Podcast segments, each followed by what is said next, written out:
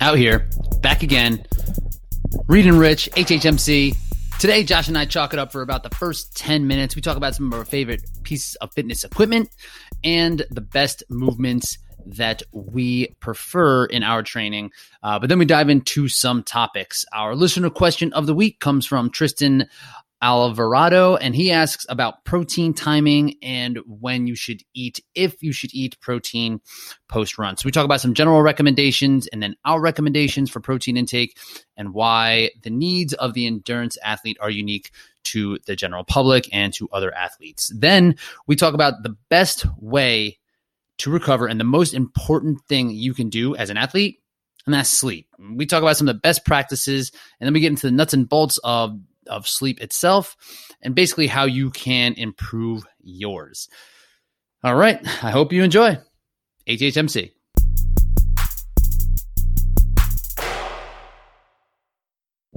Josh, my friend, hello. Hello, Mr. Rich. Josh, what's your favorite piece of equipment since you've been what you're calling like on vacation, but since like you've been inside? What's been like your your or just like alone, not at the gym? What's been your favorite piece of equipment? I'm all alone. I'm so lost without you. Kettlebells. I got a kettlebell. kettlebell? Couple of them, yeah. They're the best. I saw you swanging that thing the other day. How many how many kettlebells do you have? Okay, swang. I have five. I have uh I'm gonna talk in pounds, not kilograms. I got a 70 pounder as uh, 62 or sorry 63 and then a 52 it's like 52 point something yeah because uh, yeah. yeah it's a kilogram conversion and then i got a 25 pounder that i have to give back to somebody that lent that to me a while ago but they totally forgot about it and so did i. But uh i bet they're asking now. It's like damn where's my yeah right, right. kettlebell? It's like josh has it. Disinfect it leave it on the porch. Um yeah and then i got the uh, the 20 pounder which is my favorite uh just because it's uh like one of the last kettlebells tough mudder gave out on the podium before they like stopped doing that. Is it orange? It has the orange one that's clearly over like the 20 pound indentation. yeah. it says, yeah, it says like 210 just somehow in there. Uh, so that's, I like, I only have a 53. Um, and it's good for swings. It's almost a little too light for, for swings. Um, to like maximum power swings. So I wish I did have a 20 and a 25 or like a 35. That'd be sweet. But I only have a 53 and it's like a little bit too light for explosive things and a little bit too heavy for like strict things. Like if I was going to do like a, like, um, I don't know, like a glute elevated single arm bench press or something, it's a little bit too hard to control to bring down. So I think I would like ruin my floor. And like I can do strict overhead press with it. Oh, very um, nice. But it's pushing it it's it's it's like a weird weight. It's like a good weight to have, but it's also like a little bit too light and a little bit too heavy. So I gotta I gotta be creative with it. I hear you. I want to get a 36 pounder, which is like the standard. I think that's I think that's the RX weight for like women in CrossFit. Yeah, but it's uh, but it's also yeah, it's one of those. It's good for like strict like high rep movements or just strict stuff in general, like time in hand, keeping it in your hand. Mm-hmm. Uh, and yeah, I guess it just kind of fills the gap with what I got. I want to get one of the big boys though. I want to get like a hundred pounder plus. Do some heavy ass swings. That'd be That's great for sumo deadlifts, man. I love doing sumo deadlifts with it because like you can lift a lot more than it, but it's with the positioning and able to get it like really under your center mass, you can really focus on glute engagement, which, you know, that's the hot thing right now. Let's get those glutes engaged. Got to work on those butts. And if it's heavy like that, you could do carries like single arm carries, or even like if you have two, so you could actually do you know a, an offset like one in the front rack, one down low, and doing carries that way, or one overhead, one in the front rack, one overhead, one down low. Dude, you're you're hooked up with multiple kettlebells. That's the way to that's the way to be. Dude, I actually I'm a huge fan of the offset too. Like uh, I'll have the, for farmers carries like 70 in one hand, the 63 in the other. You I don't even really notice the difference. The only thing I really notice is the uh, the thickness of the handle is slightly mm. different. Yeah. But uh, but yeah, I like walk out 100 meters, walk back, like set them down, turn around, and then that just switches hands. How about just offset the rapper? Offset the rapper. Was that, not, that like not, Ch- Chance's brother? No, it's not offset, but I said the rapper because I wasn't sure if you were going to know what I was talking about, and it seems as though you're not. So we're going to move on, dude. Shouts to I've been waiting um, to drop a beat over that intro music you got. Oh, you want to you want to hit you want to hit get some I'm bars. Dro- I'm gonna drop it one day. You should hit some bars, bro. um, so yeah, with that, so I have a kettlebell as well. I have a sandbag that's probably like fifty or sixty pounds as well. And the same deal with the sandbag; it's like a little bit too heavy to do some stuff. really not that heavy to do others. I should just start doing carry stuff. But I did get some um, grips from Force Five. Shouts to Force Five, man. They're, they had some deal going. I don't know if they're still having it. I was I said to myself I was going to do research and see if they're still having this sale. Um, it was like nineteen percent off for for, for COVID nineteen. Yeah, man. And so I got like a fat handle. I have a uh, like a skinny nunchuck, and I got a fat nunchuck and I could just kind of run out. And I know where there's like a, a set of monkey bars that's kind of secluded, so I'm going to go out and use those. But there, Force Five is a company that makes like Gibbon and all that, and they do a lot. Yeah, at, uh, yeah, they uh, they had a lot of presence at uh, NORAM. Right. Yeah. What do you think about their their stuff? Like, did you notice much or what? I loved it just because it was different. I mean, it. Uh, I only did the course once. I only did like the the long course, but the like the density of grip intensive obstacles was unlike any other obstacle course race I'd ever been in. Uh, I don't know how many of them were actually from Force Five, but I think Force Five had some of the more creative ones, like Gibbon. Mm-hmm. That that was like a love hate thing. You know, a bunch of people kind of messed up on it. Uh, but yeah, it was an awesome challenge. It was like you needed the focus and you needed incredible strength to accomplish. Did you get through one. it? I, I, knew I saw like even like some of the top pros were doing chicken wing stuff. You, did you chicken wing or did you go normal? I might have chicken wings. I might have chicken oh wings. damn! I played it safe, man. I was so pumped coming through because it was like there were like five uh, grip obstacles right before it, man, and I was just tanked. It wasn't my day, but I think that even if it was my day, I probably still would have chicken wing just because. Uh, yeah, I I figured hell, I'd rather get through it once a little bit slower than take the risk. Because like you can't, could you even really bend go like ninety with something like Gibbon? Not really, right? It's it should almost be full extension and kind of like Tarzan swinging as opposed mm. to being bent at ninety for something like that. Could you even muscle it that way? I man. I mean, I uh, at that point I was too fatigued to hold ninety, and that's the only reason that uh, that huh. I did do the chicken wing because like if you're straight arm, you have to rely on the swing, whereas if you're ninety, you're like the hypotenuse of your shoulder up to the hand. You know, the angle, you have a better reach if you can hold one arm at 90 and reach out with the other. But like straight arm, you can't just like reach, you know. It has to be swing and you have to be, and you have to be swing. comfortable with your hand strength at that point too. For me, that's the thing with the swing. Like, I, like I'll, my hands will s- slip if, if I'm just not, if it's late in the race or if I'm just not feeling strong or confident enough. That's why bent is, is the way to go. So that's what I would worry about Gibbon. So going, going, um, chicken wing, I, I uh, much slower, but got to get that thing done. Well, also those pegs they slipped, right? They weren't since they were, they were like movable. They rotated with your hand, so you couldn't just rely on friction. You had like of the palm, you had to rely on actual grip strength. So and like if you, and if you did like reverse grip or mixed grip, like you'd be like swinging funny. You'd kind of have to come off and like turn, turn with your shoulder and like kind of come underneath. Yeah. So you just have to go hand over hand and just be confident and, and strong. So thanks Force yeah. Five for the uh, for the challenge. That was a good challenge and dude like they, i had uh, i like reached out had some sort of like customer service question and they were on top of it. It was like sunday. This dude reached out as soon as he got the email hit me right back and we had a, a really nice correspondence back and forth. So customer service on point. The quality of the products are like really really nice. Like it came in a box. Like the, the grip finish is super nice. I got like i've ordered some stuff for ocr before and it just kind of comes in like an envelope. Like they're just like kind of startups, right? And they're just like, let's get this product out here. But this is like professional quality shit. It's really nice. So shout out to Force Five. Holla. Yeah, I always laugh about that. Like you order something off Amazon, maybe it's really cheap, and then it comes in this crazy packaging, and you think this five dollar pair of sunglasses is coming in twenty dollar like the packaging looks like it belongs for a two hundred dollar pair of sunglasses.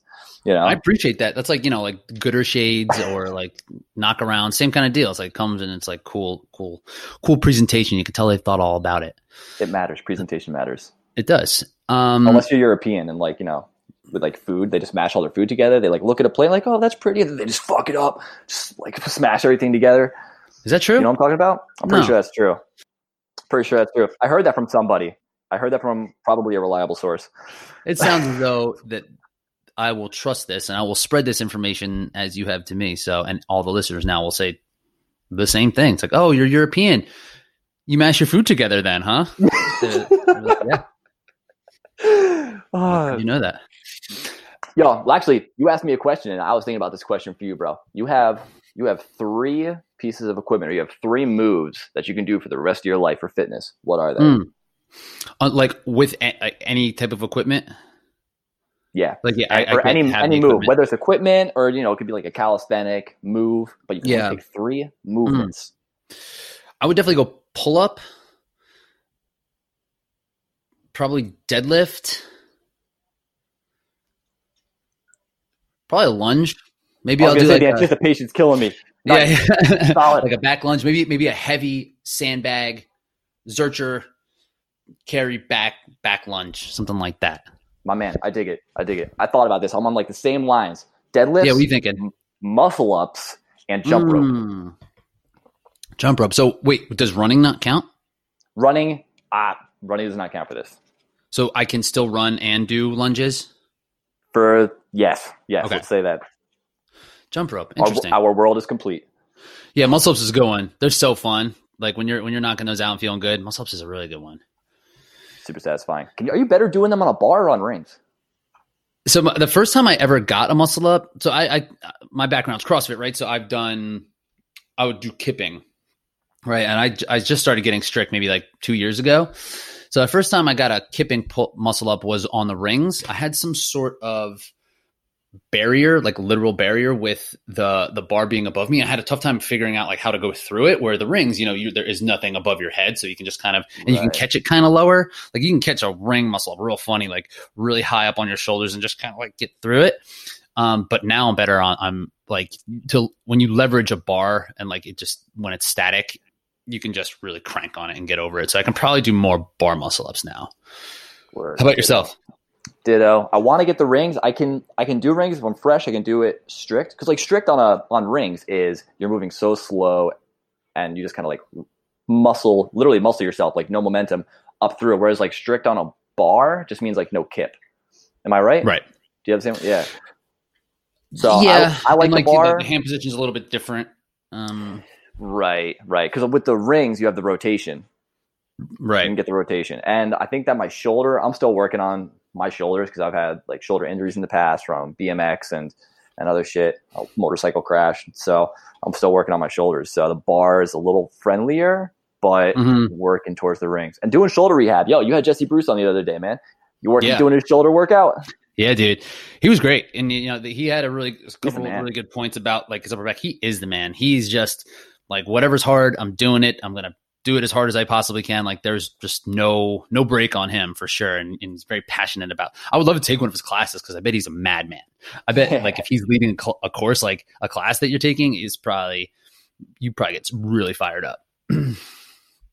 um, so today we have a couple topics we want to touch on um, some a listener question and then we're going to talk dive into somewhat of the similar thing that we talked about last week which was stress management but this one more specifically about some sleep and what we can do to help improve our sleep and recovery but first our listener question is from tristan alvarado it's Bo- bolo the dolo on ig i like that do you are you uh do you like hip-hop at all do you like kid cudi I've heard of Kid Cudi. I know that he has this one really popular song that's pretty old. super old, like Man on the Moon. All, all, never mind. Um, I need to come if I'm coming with hip hop references. I need to give. I now need to give background first and then apply it to you. Yeah, it's not going to work on me like Disney Disney quotes or movie quotes rather with your girlfriend. Correct. Yeah, yeah, yeah. That same thing. I'll, I'm going to start saying hip hop references and passing them off as my own. So Tristan's question is: Is it necessary to get protein or some sort of meal in post run? So this is kind of along the lines of a meal timing question, which we covered a couple topics ago, but this is more in line with protein.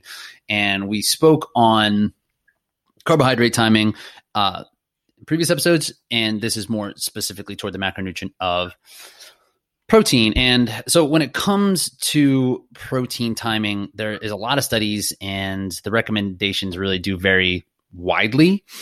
And with that, we're going to give our own type of anecdotal evidence and things that we recommend for the athletes that we coach and we, we kind of do in, in our own practice, what we've seen, what we've heard. Because if you're going strictly on studies, it's really hard to come to any clear conclusion. So, with that, what do you typically recommend as far as protein timing? As far as protein timing goes, I think that the most important time to take in protein is, and this is just isolated timing. Okay, we're not talking about quantity throughout the day yet. Um, the time is definitely right around exercise. Hmm. There is, there are good, there's good evidence showing that protein helps during exercise. Depending also on the uh, how strenuous it is, the duration of it. But post exercise, that is when you are in the, in the most what they call like the primed state. Your body's mm-hmm. a little bit hungry for it, and you need to repair. And there, like you said, there are different studies, but as far as what I recommend, is definitely within two hours to eat protein. And I'll recommend upwards of, of 50, 60 grams of protein. Because if you if you take in a protein isolate, say just whey protein, that's great. That's going to help with uh, with reparations, but it's not going to be as useful as if you take that in with other macronutrients, uh, especially carbohydrates. But taking in fat or having a more complete meal after that workout is going to slow down the digestion, absorption, the synthesis of that protein, and so you can take a little bit more than say maybe just 20 grams, and know that that's going to be absorbed over time. Because I saw a study said uh, whey protein absorbs at approximately the rate of around 10 grams per hour, whereas uh, in like an egg protein, uh, more complete protein, the absorption rate is as slow as three to five grams per hour. And if you think about that, that's really really slow. So if you eat a lot of protein uh, even before a workout, it's still going to be in your system and not fully digested like when you get into the workout. So it's still going to totally. be in your system and still be able to be utilized during and post workout. For sure. And that's something that it might not be as applicable to an endurance athlete to take protein intra workout just because. I mean, you could take it in a shake. I guess I've never really tried that, but if you're in the gym, it's kind of a good idea to kind of take your post workout recovery like in the middle of sets, almost like if you're just doing straight strength, um, or in CrossFit or something. If you did your strength and you're about to prepare for your your Metcon, then yeah, you don't have a protein shaker in the gym next to you. You're not for real. You ain't for real, bro. Protein shaker on on, on your left, gallon jug of water on your right. Definitely gallon um, jug, and it's like a weird color, pink or something. There's definitely some some sort of uh, supplement that you don't need in it that ch- changes the color. So yeah, the, the, those are good points, right? And like the the overall like timing of the protein, it it might not be as important as you previously may have heard. Like you mentioned, like it's in your system. It takes a long time to go through. And for the most part, it's going to get absorbed and it's going to get processed. Like your body isn't like when you eat something, it gets digested. And and this is something that we often hear is 20 to 30, 20 to 40 grams post workout is ideal. Um, and what things are kind of emerging, it's that that, that anabolic window isn't necessarily um, as important as we previously thought. And as we talked about with the carbohydrates, it's rather the speed of which you will get those nutrients. So if you're going to train later in the day, then maybe that that would be helpful. But the actual timing of the protein might not matter as much because you will need to your body is going to absorb it. And like you mentioned, what, what were those numbers that you mentioned about like how the grams per hour? Uh, a whey protein isolate it gets uh, absorbed at yeah. approximately 10 grams per hour, and a more complete protein, which you know, like an egg, which is coming along with fats, that's getting absorbed at a rate of approximately three to five grams per hour. Mm. And so, yeah, it's a slow process. So I think it's important to take in protein uh, throughout the day, sporadically throughout the day, so that you are able to hit your total numbers, as opposed to to it being like very specific. Like if I miss this half hour window, or if I miss this two hour window, if I miss a four hour window, I think it's more about getting it in frequently enough so that you can, can hit your your total numbers when it comes to your your your, your protein. Um, what kind of do you like to take after, or do you do you do a shake, or do you do just whole food? Uh, I'm primarily whole food. Uh, I haven't touched a actual protein supplement in a very long time, nice. uh, a couple years. However, and I mean, it's just because I eat a lot of steak. I do eat a lot of eggs. Uh, and just from that, I mean, a four ounce serving of the, the steak that I'm eating is right around 20 grams of protein. So when I'm, I'm eating, you know, over a pound of meat a day, I'm getting close to 100, if not more than 100 grams of protein from, uh, you know, from an animal source, which is coming along with a lot of the micronutrients, a lot of uh, vitamins and minerals that are really bioavailable. It's coming along with fats, saturated fats, uh, you know, precursors for uh, hormones, and it's uh, it's all going to be slow digesting. So that has been working out for me for a very long time. Uh, so there's science behind that. There's also, you know, the proof is in the pudding. It's worked out for me. Totally. Um, uh, on top of that, uh, amino acids. I've been a really big fan of amino acids for a while. And really, amino acids, right? They're just the building blocks of protein. A lot of amino acid supplements you get, it's not all the 20 aminos. It's uh, you can get like branch chain, you can get some of the essentials. And what's really cool about that, and I I experienced this myself before really even understanding the science. I just kind of used to take aminos because it was like this hot thing to do, uh, you know, as a weightlifter, uh, trying to put on muscle. Which is, I noticed I wasn't as hungry. I noticed that my endurance was was better, and I noticed that I just I overall felt better. And I wondered, okay, why is that? So looking into science behind that, there are certain amino acids that contribute to muscle reparation as a whole. You know, they all kind of come together and work as a team to get certain jobs done. But some are a little more uh, prevalent in uh, in in protein synthesis, in muscle reparation. Uh, some of them are neurotransmitters or function as like precursors for neurotransmitters. And we can dive into that later. But I think that those aminos could potentially, I haven't seen studies on it, but potentially could help with performance from a mental standpoint, uh, hmm. reducing mm. mental fatigue. Because ultimately, there's there's beliefs that you know mental fatigue is ultimately the culprit for us slowing. Right, like the central governor. Correct. Right. Theory. But uh, but yeah, amino acids have been really really good for me. And what's really cool is, Rich, we talked about this before. I've, I've mentioned how like when I was doing a ketogenic diet, like really low carb, I would take aminos on long runs, and I'd go out and run for like six plus hours, taking zero carbohydrates. I would just have this amino acid drink, and uh, within that had electrolytes. So I had uh, like potassium, sodium, and then some of the basic uh, essential amino acids, and that worked out really well for me. And again, that was before I really realized scientifically what was happening. So apparently, the during exercise, right? You primarily use carbohydrates at high intensity, you use uh, fatty acids at lower intensity, but almost across the board, there is a pull from uh, from protein, from amino acids. And if you don't mm-hmm. have protein in your uh, in your system, or at least in surplus, you know, you don't have like amino acids floating around, your body will end up breaking down the muscle for energy.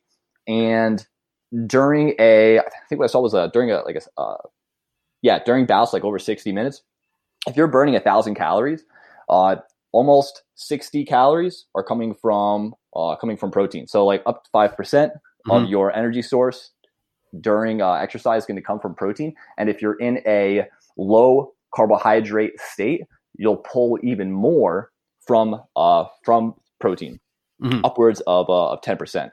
So that's a pretty good amount. So I guess what it turned out to be is that having those amino acids in my system floating around, my body was able to pull from those to use them as energy to kind of make up for the uh, the lack of carbohydrates.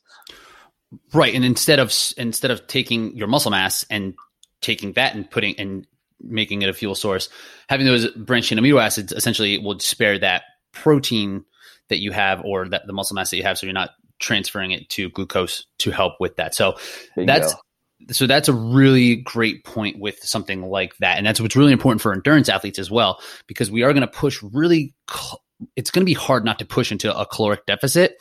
Regardless if you're in a high fat or low fat diet or whatever you're eating you're probably going to be at a point where you're going to be completely depleted. And that 5 to 10% recommendation of getting more essentially branched chain amino acids because that's why we do eat protein is to get those amino acids right?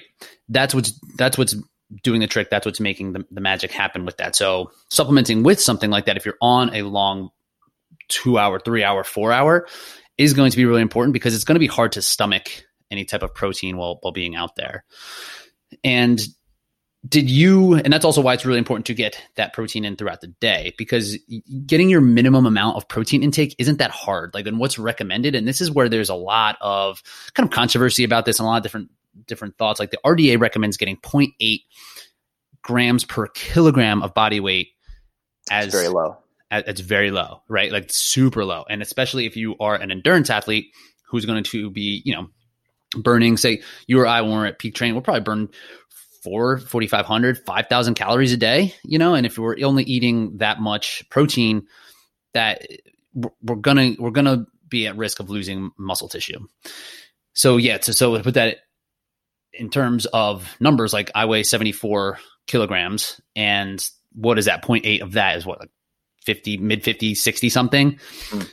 right? And that's the recommended daily intake by the RDA because it, protein also helps with immune support, hormone function, a lot of different things. So that's the lowest they can recommend so people don't get sick.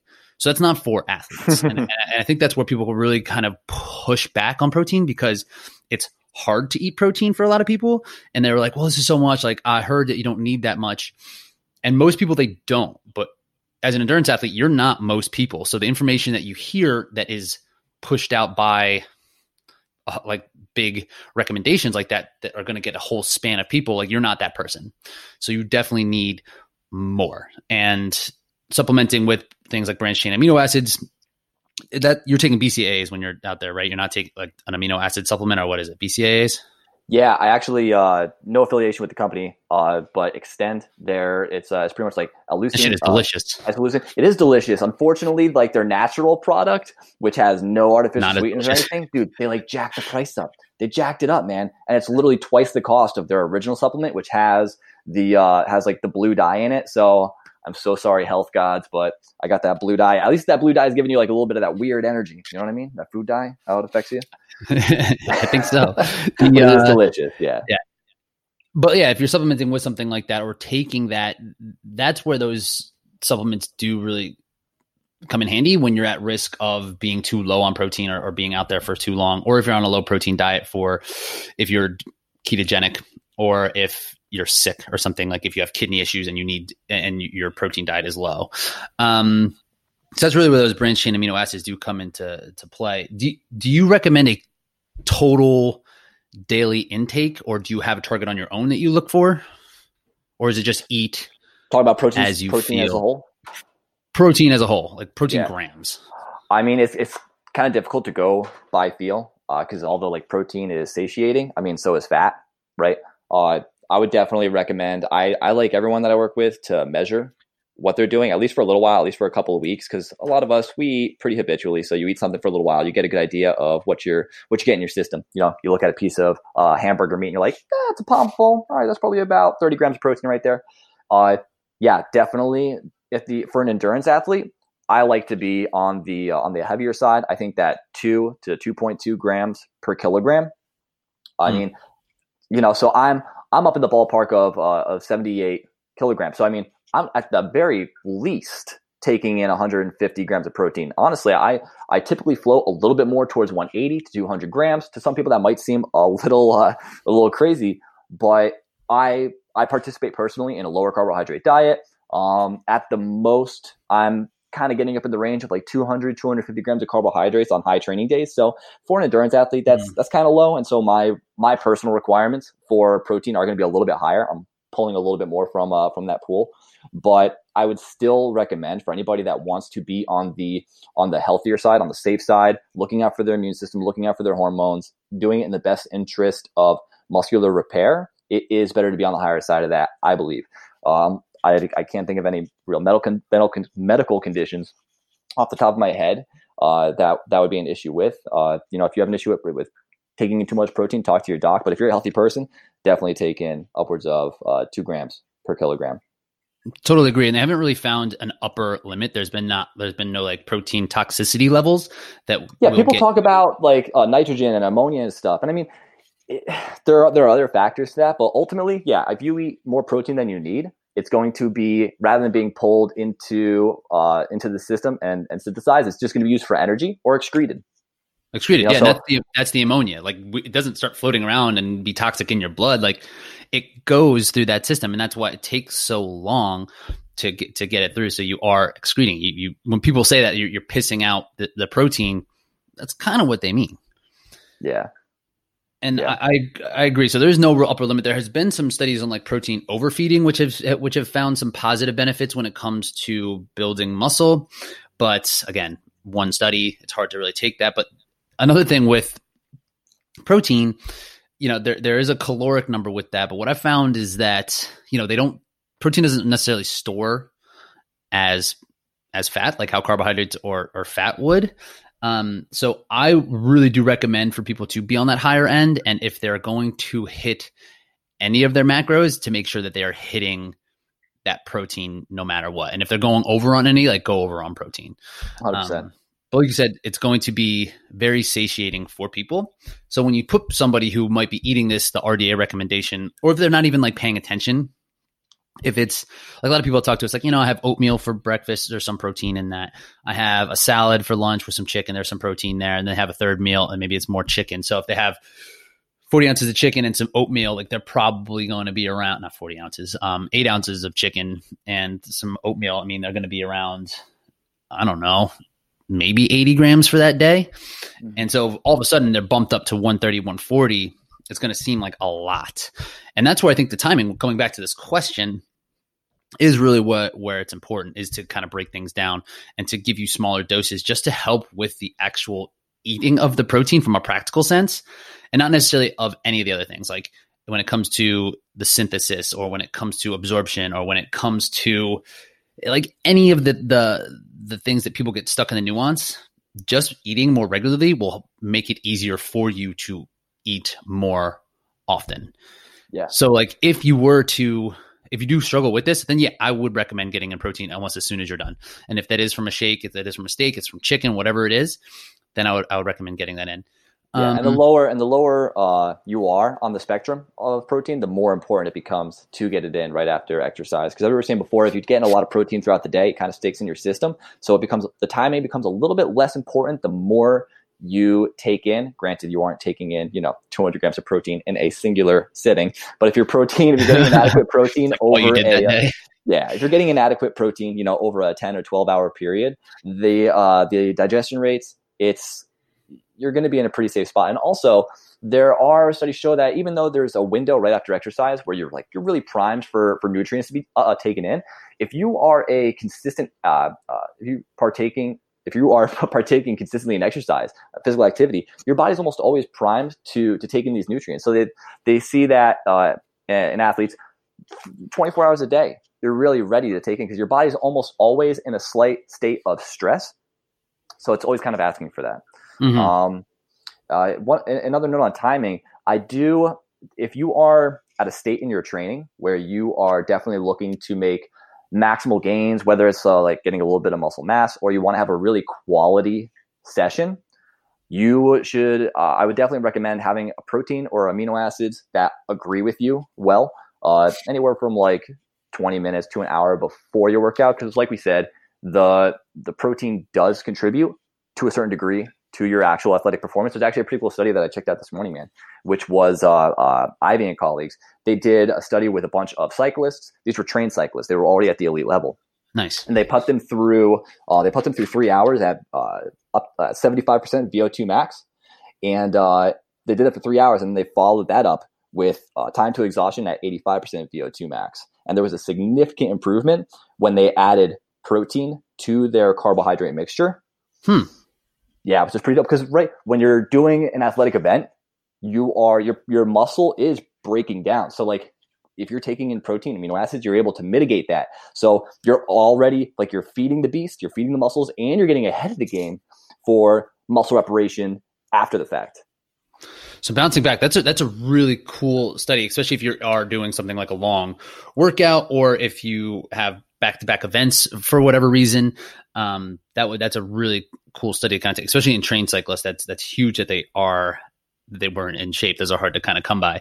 And for me, that's kind of like would they just take a protein shake? Because you think that's what they were taking in? Uh, well, it's a solution that was uh, yeah. they had a you know they had, they had a drink that was uh, it was seven point seven five percent carbohydrates and two percent protein. Cool. I don't know how many uh, milliliters it was, but even if it was just like a one time intake, uh, they, I had them somewhere right around three grams of protein, 10 grams of uh, carbs. So even if it was just a little amount, that you figure at the rate that you burn through calories, even an extra 60, uh, uh 60 calories, that's going to help boost you, you know, maybe 10, 20 minutes. I've never tried to have a protein shake a protein supplement with my runs, but there doesn't seem like there's any reason not to, especially if it's going to be easy to easy, easily digestible and it will agree with you. Um, and, and playing around with that. There doesn't seem any like there's any negative side effect of that aside from just the space to carry something or um, depending on what the product is like. So I'm not sure if there is any like really good go-to endurance product for like a protein, but I'm sure there I'm sure there are. There's like fruit flavored proteins and, and like really kind of light ones that are available now. So I'm sure yeah. you can just take what you have and just kind of mix I, it up. Uh, yeah, the aminos are dope. Uh, what I've experimented in the past is like adding a little bit of maple syrup to the the aminos because maple syrup mm. is like rich in minerals and it's also a uh, it's a sugar type with low osmolality. Like it doesn't pull a lot of blood down to the gut, so uh, I think that's why maple syrup is becoming increasingly popular for an energy source during events uh, because it seems to not cause as much gastrointestinal distress. Those gut bombs, yeah, yeah, dude. And it's also delicious. If you don't like maple syrup, get the hell out. Uh, but but the uh, the amino acids, like yeah, they're they're yummy. A lot of amino acid products out there do come uh, with other things in it. Like the one I take has uh, potassium, sodium. It's uh, you know which function as electrolytes to keep you hydrated, and it it tastes good, so it like influences you to drink more. And yeah, it's uh it's a simplified protein. You know, exactly. It it's like way. a stripped down protein, right? It's very easily absorbed. Yeah, so I think that that that is a a good recommendation, a good place to start. And I agree with you on the total amounts to get in. Um, I just do 0.8 uh, grams per pound or one gram per pound of body weight. Um, oh, I think there is the imperial a, measurement. That like, dude, whenever I post about this, I always post kilograms just because that's like what the research is done on. And people were like, "Could you do these for me?" Kilograms right. is is your body weight divided by two point two and that's all you got to do. I can't do it off the top of my head, but do I have a ever go metric. I don't know. I, I no us. Hell no. got it, dude. I tried to. I tried to go metric. I like turned. I put my Suunto watch on uh, on the metric system, and I like. I started to learn kill uh, uh, kilometers and stuff. Yeah. Kilometers, kilometers, yeah. kilometers, and then I just like lost mileage. I'm like, what am I doing? I'm confusing myself. My brain can't handle these measurements. I went back. I know. I try to. I could, the only way I can do kilometers is it kilometers or kilometers? Is it how do you how do you say it? Tomato, tomato. Kilometer. Yeah, kilometer sounds better. I think. I think so too. And yeah, I only do it like I do everything based off of 5K because I know that's 3.1 miles and then 10K. And So I do it increments of five just because I've run 5Ks and I understand that measurement. It's like, oh, 7K, that's a little, that's maybe like four and a half miles. That's how, how I'm able to, to work it. So I think there's a whole conversation here for like micronutrients and I, I feel like a lot of people who are maybe eating a vegan diet, vegetarian diet, that have a harder time will have a harder time getting in uh, these type of protein numbers and keeping all of their other macronutrients in, in check. Like, yes, like quinoa has protein and buckwheat has protein and uh, spinach has protein, but the, the the the amounts and the serving sizes that come along with this, they're just not reasonable to get in the protein you need while not having so much fiber, while not having so much um, carbohydrates, while your caloric in- intake doesn't go crazy. So there's definitely a conversation to have there, and I think that's one for another time. Um, but this is just a general recommendation when it comes to protein intake after, um, and same yeah. when it comes to like your dairy source, what, what, kind of source of protein you, you want to take in, because I know that's that's that's that's a really hard thing for a lot of people and, who and are who do absolutely want important. to take on a specific diet and sources is totally important. And and but right now, like when it comes to straight up macronutrients, where if you put in MyFitnessPal, this is kind of how we recommend it. And from everything we've seen, there's no reason to to not do this, and it will only be beneficial if you're able to to hit it. And if you're going to be on t- on for me on timing, it's more about as long as it makes it easier to get in your total number as uh, opposed to it being um, really critical that you get it in. Because if you're eating protein throughout the day, like you're going to have that in your system and it's going to help. Anything you want to add? You know, there uh, there are a couple other things, but I maybe want to get into another time because I have some things here on sources. Uh, and you know, there's different things you can do with protein and how you combine it with other macronutrients. But uh, yeah, let's leave that as a cliffhanger. Let's leave that as a cliffhanger. Tune back in. So one of the other things we want to talk about, we, we really got into stress management last time and it was pretty big and broad. And we're going to take on another big, broad topic that we can kind of drill down into and uh, over the course of time. We're going to be talking about sleep. Josh, I know if anyone follows you on social, um, that you track this, that you care about this, that you are you're a firm believer in sleep, um, and it's definitely been increasingly uh, top of mind. It's been spoken about a lot, and uh, how important it actually is. It, it, things are really kind of coming to light. So when did you first start to give a shit about your sleep? that is a great way to put it, man. I uh so I used to be just like chronically tired. Um turns out that a lot of that had to do with uh, Lyme disease. Uh, there's a lot of other things that go along with that, but I mean, I I realized that some of the best ways to fix the some of the effects of Lyme and uh well, it was it was diet and ended up being sleep. Ultimately, sleep uh, became really important for for me, not only because of uh, of Lyme, but like the exercise that I was taking on. Because at the time, I was working for uh, an arborist, which is just glorified tree work. It's tree work where you're you're, uh, you're doing nice things to the trees. You're not just hawking them down and logging, but it's really uh, very physical labor, very laborious. And yeah, I was just exhausted all the time. And then I I want to go hang out with people, so you know, gosh, geez, I'd, I'd get to bed you know, maybe 10, 11, but then I got to wake up at five or six. So maybe of those seven hours that I'm laying in bed, you know, maybe I'm getting like six, six and a half hours of actual sleep. And I was just always tanked. And then I decided, well, part of it was a job switch, but also I just decided to allocate more time to sleep. And I just realized that I was a better person. I was a better mm. person, Rich. And, and so physically actually feeling it, noticing the differences, that's one thing. And then and then looking into the science as to what's actually happening. And you're like, oh, word, sleep is awesome. It's the dopest thing on earth. Uh, I like the way Matthew Walker puts it. He's like, it's the elixir of life. I mean, the yeah, the correlations between what a good night's sleep and consistent rest throughout your life and what that does for your overall health and and performance. It yeah, if you you read the facts, which we're going to lay down, you're going to be excited about getting good sleep.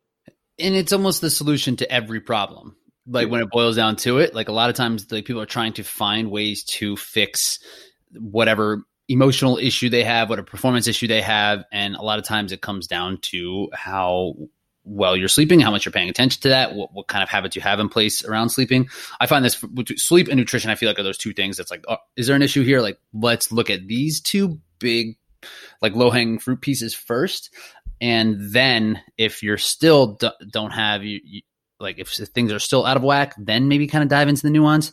But man, if your sleep's wacky, then everything is going to kind of be a little bit worse. And you brought up Matthew Walker, awesome resource on sleep is uh, Why We Sleep, right? That's his book. Mm-hmm. Yeah. Um, really in depth, really great information in that. So if you want to take a deeper dive in that, I do recommend that you check out that book. But when it comes to the things we're going to recommend, so as far as sleep, you talked about like laying down some of the benefits, some of the facts. Like, if you were to tell somebody in like three main points, like what are the three most important things that you feel like sleep would do for like the endurance athlete? Well, first and foremost, so there are different stages of sleep. Uh, you can break it down into because they're they're called like N one, N two, N three, and N four. But really, you can just think of it in a couple different stages. You got your light, you have your REM, your rapid eye movement, and then you have your deep sleep, right? Your slow wave. And what's happening in as far as like for uh, the physical aspect of sleep, it's during deep sleep that body restoration is occurring. Like growth hormone is is flowing at peak levels, and that's that's literally repairing your uh, your your tissues. So when you think about exercise, ultimately you don't get fitter during your exercise. You get fitter when your body adapts to the stress that you placed on it. So if you don't give it an opportunity to adapt and allocate its energy into those reparations, you're you're a snake eating its own tail.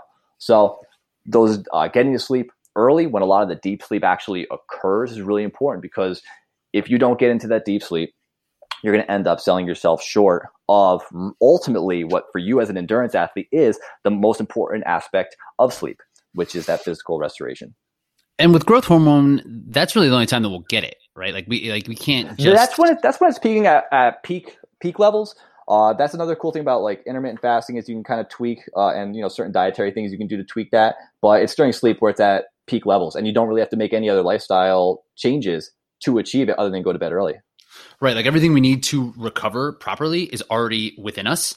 You know, it is a hormone response that we will elicit and we will get better and we will get stronger if we take advantage of the, the growth hormone that we already have with uh, endogenous. So if we're not taking it, you know? Yeah, right. Um, so you mentioned the early stages uh, of sleep. So that to me leaves some interpretation because it's like, okay, what does early stage sleep mean? Does that mean a time of the day, or does that mean when I go to bed? Right. So like, how are those things different? Because like early stage sleep for me, if I go to bed at nine thirty, I will be sleeping earlier than someone who might go to bed at midnight. Like, do they shift with the time you go to bed, or are they locked into kind of place based on time? That's a great question, and the answer is kind kind of both. Yeah, you're full of them. Uh, yeah, the the answer is kind of both. So circadian rhythm absolutely plays a role in it, and to a degree, we can kind of manipulate our rhythm if you consistently. And the key word here is consistently. If you consistently go to bed at 11 p.m., even though it begins to get dark at say seven, you know, and then you wake up at seven in the morning. If you do that regularly, your body will be able to get into that pattern.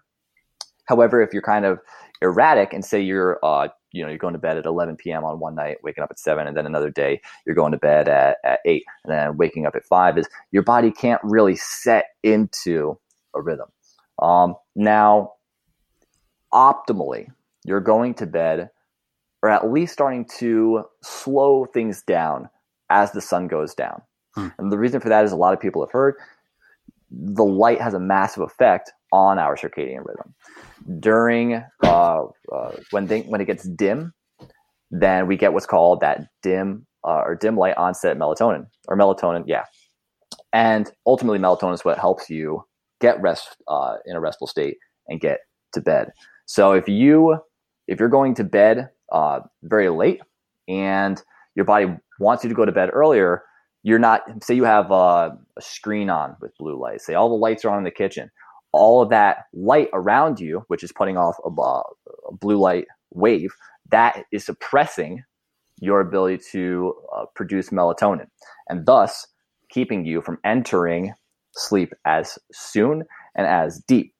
So if you if you go to bed earlier and you go to bed with sundown per se. That might be pretty early but if you at least start to calm yourself down if you start to eliminate sources of blue light by dimming things in your house by having a blue light filter on your t- on your uh, computer screen on your on your cell phone and you start to uh, remove some of those blue light sources your body's going to do a better job at producing melatonin and getting you into a restful state. So say say 10 o'clock comes around you are in a better state to go to bed and your body hormonally is ready to shift into that that sleep state and gets you right into that deep wave uh, sleep.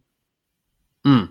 And the blue the blue light's interesting because it's like the length of the light, right? Like I don't know that much about this, but like yeah, it's blue light is it's like blue light's longer, right? And the way it kind of disperses to our eyes. So like that's why we see the sky as blue because it is just blue light that's dispersed, whereas red light waves are shorter. Oh. And and essentially that's like what it is. Like to dumb it down all the way through, it's like when we see blue light, we think that it's daytime, like you know, internally. So if we see blue light from coming from our screen, coming from lights, like we don't think that it's evening because we see the sky as blue and we see these blue lights that kind of um, th- that are, are just those indicators that it is still daytime. It's not time to sleep. Dude, um, what's wild is, like, is that our skin has photoreceptors. So even if you are wearing uh, blue light, so your eyes are like the main photoreceptors. So mm-hmm. having like blue light glasses. Uh, yo, I just got a sick pair of blue light glasses. They're not like official blue light glasses. They're these like hardcore orange contractor like safety glasses that I got for six dollars on Amazon. They work way better than the twenty dollar like fancy pair that I bought. Yeah, yeah they're I way better. yeah, they're like they're they're they're wear over glasses, so they're designed to like go over prescription glasses. So they're huge. You know, they like totally close it on the forehead and around the sides. Anyways, they're dope. Uh, but that helps a lot. But you're still your your body can still sense the light through your skin. And that's that's where like the sun comes into play. Talking about circadian rhythm, it's really important to get out and get sunlight because that also helps as a reset. Uh, and that, in, especially by the way, if you're like traveling somewhere and you want to like help out with jet lag, like get some sun exposure. Um, but getting outside, they recommend at least 30 minutes because all of that uh, absorption of the sunlight of that that blue light in like a really intense way. Uh, not only is it good for like obviously vitamin D production, but it does help kind of reset your schedule and help your body to produce melatonin at the proper time. And also within the circadian rhythm we've touched on before is uh, is cortisol is involved there. You want to make sure those right, are getting produced at the right times. For sure, and and it, like you said, it is it's like a cir- it's circular, like it is a rhythm. So it this whole sleep process isn't just okay. It's getting dark. Let me turn the lights down. Let me put my blue light blockers on. it starts in the morning. Really, it starts when you can get out and get that that light in your eyes on your skin. I've even heard of like these ear pods that you can put in. Like, say you live in a place where it's dark a lot of this mm. the winter. Like, there's been some products that you can put like ear pods in essentially and get that same type of blue light from from in your ears, I guess. Um, but yeah, it's a whole process, right? Like, so like your sleep starts in the morning, more or less. Um, so what are some of the things that you would recommend? So we talked about the blue light, uh, like down regulating yourself, kind of keeping uh, within that natural rhythm. What have you found that other people that people might do that is inhibiting their sleep outside of just like screen time and uh, and blue light? Well, that's a good way to narrow it down. Yeah, as far as inhibiting goes, I would definitely say that the big two are eating large meals late and exercising late, and oftentimes they kind of go together. So, uh, with exercise, a lot of times it can be stressful. You know, if you're going out for like a long run or you're getting in a hard workout, and there's cortisol involved in that, and cortisol kind of opposes melatonin. When you have high levels of cortisol in your system, that suppresses melatonin production. Uh, and then along with that, by the way, two to three hours is what uh, they say you should at least give yourself a buffer between exercise and sleep. So if you get out of work at five, you know, try and hustle in that workout by by five thirty. Just have your stuff like ready in the car. You know, get that run in to be done by by 6.30, 7 o'clock, and hopefully you won't have too much of an issue getting to bed. You know, nine, nine thirty, 10 o'clock. But the thing is, is if you if uh, if that is your schedule, if you're on that schedule and you have to obviously eat a meal after that, uh, definitely try to get that food in conveniently. Protein time, you'll get that protein right after, mm-hmm. and uh, and get that dinner in because eating a large meal uh, does a couple things. It well, one, it pulls like a lot of uh, uh, blood into the gut, and blood wants to go elsewhere for sleep. Right? It wants to flow out to your limbs, and it wants to go to your brain during different stages to help repair those areas. And although food is important to help with those reparations, you kind of want to have that food a little more broken down by the time you lay down so your body can get into those more uh, restorative actions. So, sleep, uh, eating a large meal. I mean, what does large mean? That's going to be different for a 300 pound person than for a 100 pound person. But I mean, mm-hmm. if you go to bed feeling like engorged uh, and you feel it in your stomach when you're laying down, that's probably a sign that you could have either eaten something a little uh, uh, less bulky or just eaten a little bit earlier on. And uh, what's real cool is you can uh, it's shown that postprandial uh, uh, movement can really help with the digestion process, help get things moving along, and also, and what I mean by that is like you can go out for just an easy walk mm. after your last meal of the day, kind of help blood move around the area, help things work down in the stomach, and also it's shown that movement can help uh, help mitigate some of the insulin response to the food that you've eaten. And uh, there's a correlation between elevated insulin levels and, and disrupted sleep. So I guess in an ideal world, get your exercise in earlier in the day, hopefully by like six o'clock, get that meal in, uh, a comfortable size meal. Hopefully you've eaten enough earlier on in the day where you don't feel the need to pack it all in at night and then mm-hmm. go for an easy walk, uh, you, you, know, outside away from a lot of lights and, uh, and, and read a book at night and boom, you're gonna get the best night's sleep of your life. Mm-hmm. I love the the walk after eating. That's definitely a good recommendation because it's another way to kind of relax and wind down. And there's obviously the lifestyle factors when it comes to sleep, you know, and, and when it comes to maybe not eating large meal, some people are like, well, we'll do, I have to work out at 7 p.m. So that's where it comes around planning your, your macros and your nutrient timing throughout the day. So like you said, you are still fueled. You are still, able to get the energy that you need and get and the recovery that you need from your food. So planning comes into play when it comes to how much food to eat because as we talked about before, like timing is somewhat important, but definitely not as important as getting the total um, nutrition targets that you're you need to support your your training and your life. So planning out your meals ahead of time would be a really good way to mitigate that late night um, eating too much. And what do you and when it comes to just trying to work out earlier maybe just shifting that schedule. You get up you get out earlier you get some sun. It's not ideal for a lot of people but sometimes and, like i said lifestyle factors in an ideal world you could work out wake up whenever you wanted to but we understand that that's not always on the table. Um, but shifting your days around to see what would work is going to be helpful instead of just throwing hands up and be like well I, I start work early i end it late there's nothing I can do to get better sleep. Um, you might have your hands tied a little bit, but there are are things that you can do outside of um, like the the ideal recommendation. Um, and one thing that I am I do typically try to steer people away from and is supplementing with uh, for, for sleep.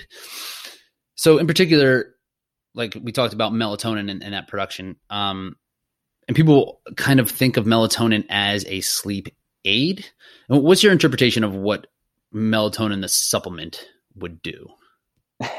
well, melatonin the supplement kind of plays the role of uh, or, or, steps in when you aren't really producing melatonin mm. uh, enough yourself. And uh, when I say enough, maybe it's because of uh, you you ate, you ate too late. You know, you woke up too too late that morning. Uh, maybe your, your schedule is just off, or get uh, outside, yeah. yeah, yeah, or or maybe there is. Maybe you you just don't have enough melatonin to kind of make up for other things going on in your life, other stimulus, like maybe you have kids, you know, or maybe there's just a lot going on in the neighborhood, and maybe just you're not producing enough melatonin to overcome those circumstances. So it helps, uh, obviously, well, bolster the amount of uh, melatonin in your system and kind of jumpstart your uh, uh, your your easing down into those more of a like a, a sleep state. For sure, and I would highly recommend that you don't rely on this because as any type of like hormone therapy, when you take it from an outside source, you uh, suppress the internal um, process. So you can become completely reliant on something like melatonin. Wh- where I I like to recommend it. Um, like I said, if, if if there are factors that are happening throughout the day that are going to screw up your sleep, but also like flights in between time zones or any type of jet lag situation where your rhythm is literally going to be taken from one place and, and, put into another, then I think it's a really good time to to dial in um, or to just kind of help in in the short term with that. So it's a good tool to have, but yeah. I definitely wouldn't recommend like, oh, my sleep sucks. Let me take some melatonin and and and uh, make it better because anything could be habit forming if you're if you make it a habit. So totally, and it's a band aid because if yeah, if you're just doing that, then there's probably something else that you're ignoring. Totally. And so if you were to have someone tell you like listen i can't get this type of sleep like what are some other things that you could recommend for them that, that could that could potentially it could help because i know when i struggle on, on my sleep i try so hard to do all these other things like blue light down like outside in the morning all these things like having my meals timed out making sure that everything is on point and for me i end up stressing out about the amount of sleep that I'm getting, and it fucks up my sleep. I get so stressed. Dude, you're such like a high octane well. person. People can't see. I'm looking at Rich. He's wearing a shirt that says caffeine and kilos. Heck yeah. This dude's just jacked up. And like, but I get stressed out about not about sleep and it screws up my sleep. So like stress is definitely another part of it. So how can I how like what am I supposed to do about this? how can I make my sleep better if I'm like highly stressed? all right, all right, I got you, Rich. So there's a couple of things that you can do. We'll start out with uh, with some like some natural remedies. Mel, because melatonin. I mean, geez, whiz. Have you by the way? Have you ever tried Advil PM? Uh, I haven't in a long time. Worst thing in the world, dude. i have I've taken it before, like years ago, which is absolute zombie. And I thought, oh, maybe it was just like maybe it was just today. So I tried it again, like a few days later. Absolute zombie, unbelievable. the morning, the morning is just a disaster. Yeah, so any type of over the counter sleep aid, I would advise strongly against. Strongly. Yeah. Yeah, yeah, and like and melatonin can also pro- might do that to somebody. Uh, like if you take it too late, uh, yeah. maybe it just has maybe it just lasts in your system a little bit longer than it's intended to. That could also carry over into the morning. So yeah, uh, I'm gonna spit some different options that might make you feel a little bit better in the morning and uh, and function pretty much as well. So there are uh, there are a lot of herbs, man. Here's the thing: it's like it's it's kind of funny how many things exist naturally in the world that we overlook. And I mean, some of these things we just like we pass as we walk down the street. Uh, plants like like lemongrass or something, things that have been used for so long, lemon balm, they've been used for so long to to well for for multiple things. In this case, we're talking about sleep, but I mean, there's remedies everywhere. So don't be so quick to jump to the synthetic stuff, jump to the stuff that's in a bottle, and uh, let's get a little let's get a little hippy dippy. All right, let's get into some plants. So there are things called nervines, and they help literally like well, there are different forms. There are like relax, relaxants and tonics and stimulants, but ultimately they kind of aid in the function of the nervous system. And other things can help do this too, like adaptogens. Uh, I think something that's really popular right now are like cordyceps mushrooms, which mm-hmm. ultimately just play a role in helping your body adapt. I don't exactly know the like the, the chemical function of how they do so, but they're called adaptogens because they help the body kind of adapt to the environment that it's in, which is a pretty yeah. neat concept adaptogens from my understanding is like they help if there's if you need help but if you don't need help like they it does like doesn't hurt having them. They'll like find out where you need and and will uh, ass- uh, address that issue essentially. Gotcha. So i think if, if anyone that's listening if you're uh, if you're an athlete you're probably always in a state where you could use just a little bit of help so, right. so, uh, so like adaptogens, they might actually help your body uh, adapt to stressors going on in your life, which can translate to you being in a slightly more relaxed state. Uh, other things that can do the same thing, some of these nervines, these relaxants, uh, include like lavender, yeah, lavender, chamomile, really popular tea, uh, mm-hmm. lemon balm, and you can kind of combine all these things. And what they do is they really calm the nervous system. And I mean, it I really recommend trying them because those things that I just listed don't don't really have any uh, harmful effects that are listed, so they're pretty safe. You know, you yeah. again, you just take them like a tea, and they don't. What's cool about those is they aren't sedatives. They don't lay you out, but rather they just have a calming effect, which ultimately is what's going to really help you to get into a restful state. Uh, something else that that does that similarly is uh, like CBD. The reason people like that for sleep, I mean, if you take enough, it can begin to have sedative qualities. But ultimately, even a small dose can just help you relax and kind of let things go. And ultimately, it's that which helps you, well, yeah, relax and mm-hmm. get yourself into a mindset where it's not thoughts in and out. Circular thoughts aren't happening. You know, you can just uh, kind of get eased in the mind and then ultimately that reduced stress is going to translate into a relaxed body and slumber. And that's I'm glad you brought that up about CBD because I think sometimes people think of CBD as like some sort of suppressant where it is just going to knock you out, but it is more of a stress manager. And it will help your sleep just by having your stress levels down, like you said, that circular thought. And again, with that, we talked about last time, it's meditation, same deal. Like if you want to help reduce those thoughts and if those thoughts are what's keeping you up, then Having Dude, a meditation, meditative practice is definitely going to hundred percent, man. Yo, I, I, dove back into. Have you heard of Eckhart Tolle? I've heard it. I don't is really that know. popular book, the popular book Power of Now. He was on. He was on Oprah, dude. I missed it. Shoot. Well, yeah, this was a long time ago. Anyways, yeah, I mean, uh, I listened to his big his his book a long time ago, and it helped me out a lot. And uh, yeah, I was just kind of like feeling a little more stress lately, so I dove back into that book and ultimately, the book just kind of helps you get back into what you would call a meditative state, which ultimately is just the lack of stressful thoughts, you know, mm-hmm. just kind of like accepting what's happening right now. And holy shit, man. I mean, that, that in itself, yeah, it helped a lot with sleep. So that meditative practice for sure can help you. And riffing on that real quick, meditation is really excellent before bed because one, if you are breathing very relaxed, you're going to help put yourself into more of like a parasympathetic nervous response, which is where you want to go for sleep. And also, you're not going to, if you're meditating, it's highly unlikely that you're going to have like a lot of lights blasting you, including your cell phone and computer. Mm-hmm. So you're kind of eliminating the blue light. And uh, and yeah, just the lack of body movement, everything's kind of settling down. So I think meditation is fantastic before bed. And a little bit of CBD in there, a little bit of lemon balm tea, ooh baby. Just sleeping, yeah. Dude, and there's a bazillion sleep meditations for free on like things like Insight Timer. I mean, YouTube. I mean, you'll have to have your phone up. You can, I guess, turn it down and put it in a different room, um, or put it further away. But there's a ton of things you could do. You know, anything calm, Headspace. They all have evening meditation, um, guided meditations for sure. So, dude, sleep is really like if there is an issue that you have and you're when you're looking for external solutions and you haven't addressed your sleep. Oh, another thing we didn't we didn't even talk about is is tracking your sleep, and, and maybe we can use this for a different episode as well. But um, I didn't really pay attention to tracking my sleep until maybe the last like three, two or three years, um, where these wearable technologies have kind of come come around.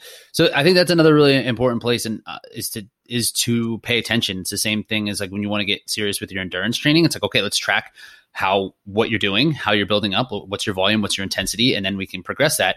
I feel like that's kind of similar to sleep. Like you don't really know the whole story unless you're tracking it. Um, even if you're like, oh yeah, I think I'm getting eight hours of sleep. Like I went to bed at ten, woke up at six, but like, but did you go to bed at ten? Did you wake up at six? Like, what exactly is going on w- within that? And the way it tracks sleep itself, who knows how accurate it is? I'm, I'm under the impression that there is no 100% reliable sleeping track sleep tracker technology out there. There's definitely things that can help you figure out like what you need to work on. But yeah, like so tracking your sleep, I think is something that's really important. If you're a runner, like Garmin does it, Apple Watch does it. Whoop Yo, straps so when, are very important. are you using Garmin? What are you using? I use my Apple Watch. How does that How does that work? Because it's just on your wrist. Is it taking heart rate from your wrist? Mm-hmm. Is it measuring yeah. HRV or? It does. It's the same hardware as Whoop.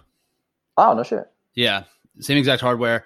Um, but like the thing with Whoop for me is like paying a monthly for hardware is the craziest thing I've ever heard. I'm like, why the fuck would I would I buy a thing that, could, that is going to get worse and pay monthly for it? And it ends up being expensive when you do that. Dude, yeah, I will. I'll, I'll admit I've been using the Whoop for a long time, but like for that for the data and like the amount that it's helped me, I really don't even bat an eye at it. You know, because hmm. uh, I buy because yeah, it's like thirty dollars if you go like six months, or you just do like the minimum package. But I bought I bought eighteen months, and uh, at that rate, it was like it's like eighteen dollars a month, and yeah, hands down. I mean, I'm a data nerd, so when I see, oh, you know, uh, I got this much sleep, or here's when my my deep sleep was, like even I take it to be around like 90% accurate, honestly, because like I'll, I might wake up at night and it'll say like, no, you were asleep the whole time, dude. So, so it, I'm taking it with like a, a, handful of salt, but at the same time, yeah. uh, overall, overall, the the habits that has helped me to get into, uh, the value is absolutely there because you know it's like what is what is training worth? What is uh you know what is like getting on that podium worth to you? So hmm when I'm like, oh, so 80 bucks for the year or something, or well, a little more than that. But I mean, dude, it's way more than that. It's like 300 bucks a year. Uh, if you do the minimum, if you do the minimum, it's uh, okay, oh. yeah, it was like three. Maybe when you bought, maybe when you bought, I've heard people get grandfathered in, but when I went and looked at it like a year and a half ago, maybe mm-hmm. it was like it ended up. If I was like, have this for two years, it's going to be like close to 700 bucks. I'll buy this Apple Watch right now, and it's like 400, and I'll just have it. Yeah, and, it makes sense. They're riding that popularity train. They are. They're doing a good job. But um, but the things that like is it will help you put in put the habits in place. And for that that's where these things are super valuable that you might not have even thought about sleep. And now that you do it's going to and the same with like tracking your food. Like that's something we talk about is like if you're not sure how, how you eat like if you've never tracked your food track it and see what what plays out. It's like oh my god i'm eating all carbohydrates. I'm eating the rda recommended amount of protein then you know same with sleep like if you just track it for a while, you can have an idea, and then you can put some these these practices that we had just laid out into place and see how that changes it. You know, because even if you do like take um, cut up blue light, do this whole thing, and like, but you're not tracking the result, like it's gonna help for sure, but how much? How much do you know? Like, what is actually moving the needle for you? Yeah, what's dope is like so the uh, the the Whoop, for example, it's uh, it allows me to see my heart rate throughout a full 24 hour scan. It's kind of like just continuous. I can scroll to the next day and it'll show exactly where my heart rate left off. So, I mean, I just have, I literally have a year of heart rate data unbroken. Luckily, there's no too large gaps. I didn't die or anything. Uh, so, the, what's cool about it is like I can I can directly see that data. It's like, oh, I I exercised close to uh to to bedtime, right? Or like I did a big workout, or even if I didn't do the big workout, like close to bed, I just had a big ass workout, and like the stress just carried over. I can mm. see like elevated heart rate all night. Uh, and one of the really cool things is because apparently heart rate is to a degree a good indicator of your readiness to train, your overall health. Ultimately, your resting heart rate can actually take a dive once you're on kind of like over the curve, and not the good way. You're like getting deeper into the overtrained state. So HRV right. seems to be a little bit more reliable in that aspect. Uh, and I will say that since I have been basing my training off of HRV, in other words, I have a higher HRV, I'm going to go do a hard day. If I had a hard day planned and my HRV is garbage, I end up doing more restorative stuff. And since I have uh, done that, I have not. I got like one cold, and it lasted like a second. And uh, yeah, like some. I was at a house in New Hampshire with some friends in winter, and like we were all gonna go do some like hike Mount Washington and whatnot. Mm. And uh, one of my buddies brought the flu. Everyone got the flu, but like I got it for a day. Felt like garbage for a day, and then it was over. So what I'm saying is, like my immune system was constantly in a better state because exercise compromises your immune system. Poor sleep compromises your immune system. So like the the habits and the benefits that I've gotten from it have just been like phenomenal. Totally. And and if you are going to be disciplined enough or, or, or I guess not like fluid enough to go off of your HRV and, and kind of change your training accordingly. Um, for me, I'm not like, even if it's at like the way I plan out my training, I should feel good when it's time to feel good, unless I'm doing something stupid. Like unless unless I sleep like an asshole or I have drinks or something, and I'm just and I do something that uh, that isn't serving me well. But like, yeah, basically, it does. I like it for like the long term. Like you said, those long term effects. Like if it dips too much, like yeah, because I, think there's a thing where if if you are overtrained, like you almost can't get your heart rate up high enough to really get elicit any type of uh, change. So that could be something, or if that HRV stays low consistently, then you might be kind of on the brink of um, overtraining. And I see that in mind. Like I'll go in, in waves of like three weeks. I'll go. I'll do a three week build, and then I'll take a week down. And by the end of that third week, I'm shot. My HRV like kind of sucks, and like and it's it's cool to see how it does bounce back with a couple good nights of sleep, with some with some training pulled back. Um, so that's cool. It's definitely cool information to to have available. Yeah, yeah, it's affirming in that sense, right? So you totally. can really see I, again, I just love, you know, maybe you don't really care about numbers or anything and colors and graphs, but like I see that and I see, I see the progress and I see things working and it's just, uh, it like excites me to, we'll just keep on the process. Yeah. I do. I love it. I, I, I like wearing my watch to bed just so I can see the next day of how it turned out. Sometimes I put a little bit too much value on it though. And I'm like, oh, this, I felt like I sleep, slept well. This says I slept like shit. So I feel like shit now. I'll do yeah. I'll do that more the opposite. Like I'll think I didn't have a good night's sleep, but if my watch said I had a good night's sleep, I'll be like, all right, I should be fine. Um, that that is definitely a factor. Yeah. yeah, I'm yeah. So there's definitely there's definitely a mental piece there that, that definitely helps out. So if I'm like I said, if I get real stressed out about needing to sleep well, I'll put my watch. I'll I'll I won't wear it for a while just so I can just be like, it doesn't matter. You're not going to get a reading. Just fucking relax and just sleep. Um, well, cool, man. Anything else you want to add about sleep? And again, this is a big, broad topic. We can boil it down a little bit further in, in future HHMC episodes. Nah, that was solid, dude. Drink tea. Drink tea. Drink tea. Um, so what else you got going on, man? What you been working on this week? Working on this week, getting in some more good quality training, uh, doing some skill work with the kettlebells, uh, listening to that Eckhart Tolle book, The Power of Now, uh, just because it's good. And I love listening to Audible books when I'm running. Mm well, running sometimes, you know. Do you listen to audiobooks when you're running? Sometimes. It depends on the, uh sometimes. It depends on the the the topic. If it's a, to, a, a book that I want to sink into and I want to pay attention to, I find it harder. I, I feel like it makes my heart my run harder if the the the topic is men, mentally stressful and if I need to like really engage in it. So if it's anything that's like a te- any technical information, I won't I really won't. But if it's something that's just kind of cool and fun, or just like I'll listen to like business books, or I'll listen to like self helpy type books, just because I can kind of come in and out and take what I need and then leave other stuff. But I, I um, but I won't listen to anything that's like technically dense. Same with yeah, podcast. Same deal. Like I'll, I'll, listen to. I don't know. Uh, for podcasts, like I'll if I'm going long, I'll listen to like a Joe Rogan or a Tim Ferriss or something that, that I can kind of come in and out, and like it's mm, fun. Mm, I can grab it. It's long and material. stuff like that. Yeah. yeah. what um, I got to do is got to speed up the podcast so they're talking at 180 words per minute. That's good for cadence. With your cadence. um, I actually just canceled my Audible because I just was falling behind. I had it. I've had it for years. Yo, give me your like, credits, bro. Give me your credits.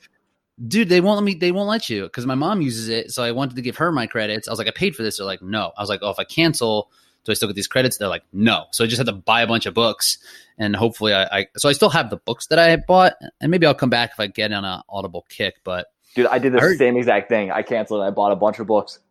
Yeah, I heard. I heard at least the the library here, like the Philadelphia library, like you can they they will lend you audiobooks like you can rent them kind of. I've heard that. I don't know how that works. And then it's free. I don't know how it works either. I should go to the library. One time I got a library card, but then I never went to the library. So I just have a card now and just never used it.